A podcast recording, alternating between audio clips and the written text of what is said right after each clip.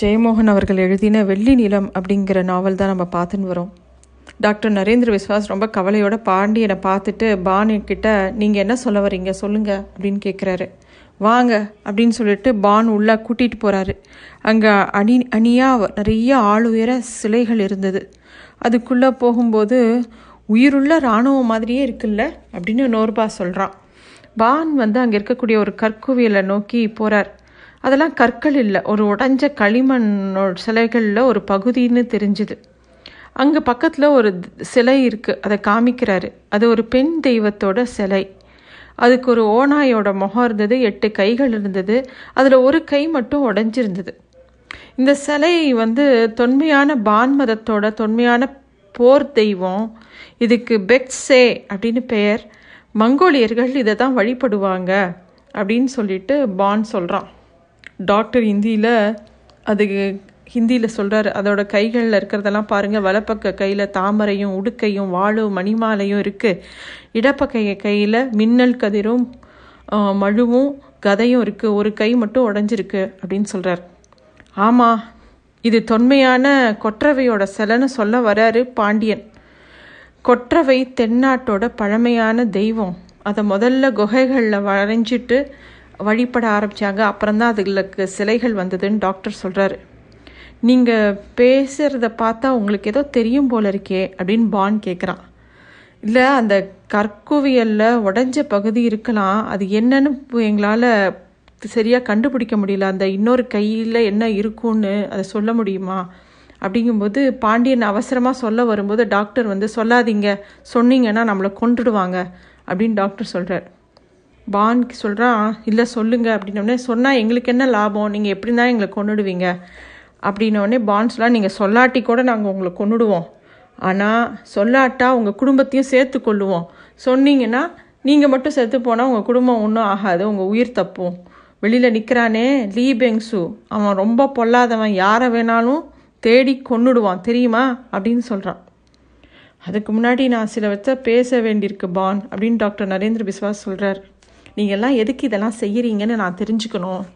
அப்படின்ன உடனே பான் சொல்கிறார் நான் சீன இராணுவ அதிகாரி உளவுத்துறையோட தலைவர் திபேத்தை சீனாலேருந்து பிரிக்க நினைக்கிறவங்களுக்கு எதிராக போராடுற பொறுப்பில் இருக்கிறேன். அப்படின்னு சொன்ன உடனே டாக்டர் நரேந்திர பிசாஸ் ஒத்துக்கலை.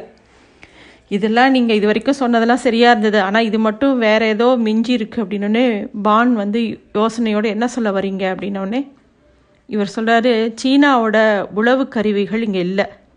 நீங்கள் உண்மையை சொல்லுங்கள் நீங்கள் யார்? கர்னல் பான் நீங்கள் எதுக்கு இதெல்லாம் செய்கிறீங்க அப்படின்னு நரேந்திர விஸ்வாஸ் திருப்பியும் கேட்குறார் அப்போது டாக்டர் சொல்கிறாரு ஸ்கெஞ்சின் மம்மியோட பிற இடங்கள்ல இருந்த எழுத்துக்கள் எல்லாமே சீனாவோட புராதனமான லியாங்ஷு நாகரீகத்தை சேர்ந்தது.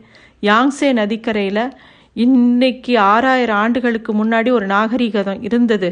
உலகத்திலேயே தொன்மையான நாகரிகம் அதுதான் அப்படின்னு ஆய்வாளர்கள்லாம் நினச்சிருக்காங்க. அந்த நகரங்களை அமைச்சிருக்காங்க. பருத்தியில் ஆடைகள்லாம் நெய்ந்திருக்காங்க ரொம்ப ஆச்சரியமான விஷயம். அன்றைக்கி சீனாவில் யானைகள் கூட இருந்தது. தந்தத்தால் அவங்க பல பொருட்களை செஞ்சுருக்காங்க அப்படின்னு எடுத்து சொல்கிறார் இப்போ என்ன சொல்ல வரீங்க? அப்படின்னு பான் கோபமாக கேட்குறான் இல்லை அங்கே சுடுமண்ணால் செய்யப்பட்ட தெய்வ சிலைகள் கிடைக்கு கிடைச்சிருக்கு. அவங்க தெய்வங்களுக்கு பின்னாடி பல வகைகள் உருமாறி சீனாவில் இருக்கக்கூடிய அத்தனை மதங்களிலும் வழிபடுது. மான் பான் மதத்தோட தெய்வங்கள் எல்லாமே அங்கே பிறந்தது தான் அப்படின்னு சொல்கிறார் சரி இதெல்லாம் எல்லாருக்குமே தெரியுமே. இப்போ நீங்கள் என்ன சொல்ல வரீங்கன்னு திருப்பியும் பான் கேட்குறான் லியாங்ஷு நாகரிக மக்கள் மரகதத்தில் சிலைகளை செஞ்சுருந்தாங்க. அதனால அது மரகத நாகரிகம் அப்படின்னு கூட சொல்லப்படுறதுன்னு நரேந்திர பிஸ்வாஸ் சொல்கிறார் திருவாளர் பான் உங்கள் கையில் இருக்கிற மரகத மோதிரத்தோட அர்த்தம் என்ன? அப்படின்ன உடனே இவனுக்கு கோவம் வந்துடுது பானுக்கு. உன்னை சுட்டுட போகிறேன் பாருப்ப அப்படின்னு கோவப்படுறான். நீங்கள் சுடமாட்டீங்க. ஏன்னா உங்களுக்கு நாங்கள் எங்ககிட்ட இருக்கிற ரகசியம் அவசியம் தேவை. அதனால் நீங்கள் என்னை சுடமாட்டீங்கன்னு நரேந்திர விஸ்வாஸ் சொல்கிறார் சரி அந்த ரகத்தி ரகசியத்தையாவது சொல்லு அப்படின்னு பான் திருப்பியும் கூவுறார். முதல்ல உங்கள் ரகசியத்தை சொல்லுங்கள் நீங்கள் யார்? நீங்கள் எதுக்கு இதெல்லாம் பண்ணுறீங்க அப்படின்னு திருப்பியும் நரேந்திர பிஸ்வாஸ் கேட்குறாரு இப்போ பான் சொல்கிறார் சரி நான் சொல்கிறேன் நான் சீனாவில் கிழக்கு எல்லையில் கடலோரமாக இருக்கக்கூடிய ஜியாங்ஷு மாநிலத்தை சேர்ந்தவன். யாங்ஸே அப்படிங்கிற நதி ஓடுற இந்த பகுதியில் தான் உலக நாகரிகம் தோன்றின இடம். நாங்கள் தனி நாடாகவே ஐயாயிரம் வருடங்கள் வாழ்ந்தோம் எங்களோட மொழி வந்து வு. எங்கள் நிலம் சீன சக்கரவர்த்தியால் கைப்ப கைப்பற்றப்பட்டு நாங்கள் சீனாவோட பகுதியாக சேர்க்கப்பட்டுட்டோம். இன்றைக்கி எங்கள் பண்பாடு அப்படியே அழிக்கப்பட்டிருது எங்கள் மதம் அழிக்கப்பட்டு போச்சு. எங்களோட தெய்வங்கள்லாம் எங்கள் மக்களுக்கே தெரியலை. ஊ மொழி பேசுகிறவங்க கொஞ்சம் பேர் தான் இருக்காங்க. எல்லா பக்கமும் மாண்டரின் மொழி தான் பேசப்படுது. ஷாங்காய் நகரம் தான் எங்கள் நிலம் எல்லாமே எங்கள் நிலம்தான் அங்கே எங்கள் லியாங்ஷு பண்பாட்டோட ஒரு துளி கூட இல்லை. அப்படின்னோடனே டாக்டர் வந்து அப்படியா? அப்படிங்கிற மாதிரி கேட்குறார் அதை மீட்கிறதுக்கு தான் நாங்கள் போராடுறோம்.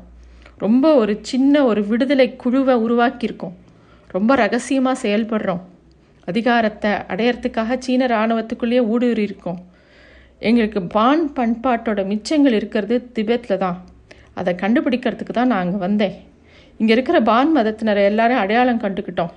திக்ஸே மடாலயத்தில் இருக்கக்கூடிய பிக்ஷு புத்த பிக்ஷு கூட நிறையா பேர் எங்களுக்கு ஆதரவு தெரிவிக்கிறாங்க அப்படின்னு சொல்கிறார் அப்போ ஏதோ சத்தம் கேட்குது பாண்டியன் என்ன ஏதாவது ஆயுதம் கிடைக்குமான்னு தேடுறார். இந்த புதையலை பார்த்தவொடனே எனக்கு தெரிஞ்சிருச்சு இது மாதிரி பல மடங்கு பெரிய புதையல் அங்கே யாங்ஸே நதிக்கரையில் இருக்குது அதை கண்டுபிடிக்கிறதுக்கான எல்லா குறியீடுகளையும் நான் கண்டுபிடிச்சேன். ஒன்றே ஒன்று பா தான் பாக்கி. அதுதான் இந்த சிலை. இதோட கையில் இருக்க அடையாளம் என்ன? அப்படின்னு கேட்குறார் பாண்டியன் குனிஞ்ச ஒரு கல்லை எடுக்கிறான். அதை பான் கவனிக்கலை. லியாங்ஷு பண்பாட்டை போன்றது தான் இந்து மதமும் கிரேக்க மதமும் எகிப்திய மதமும். உலகத்தில் ரொம்ப தொன்மையான மதங்கள் இதெல்லாமே. இதில் பான் மதங்கள் அப்படின்னு பொதுவாக சொல்லுவாங்க. ஒன்றில் ஒரு கேள்விக்கு பதில் இல்லைன்னா இன்னொன்றில் கண்டிப்பாக பதில் இருக்கும்.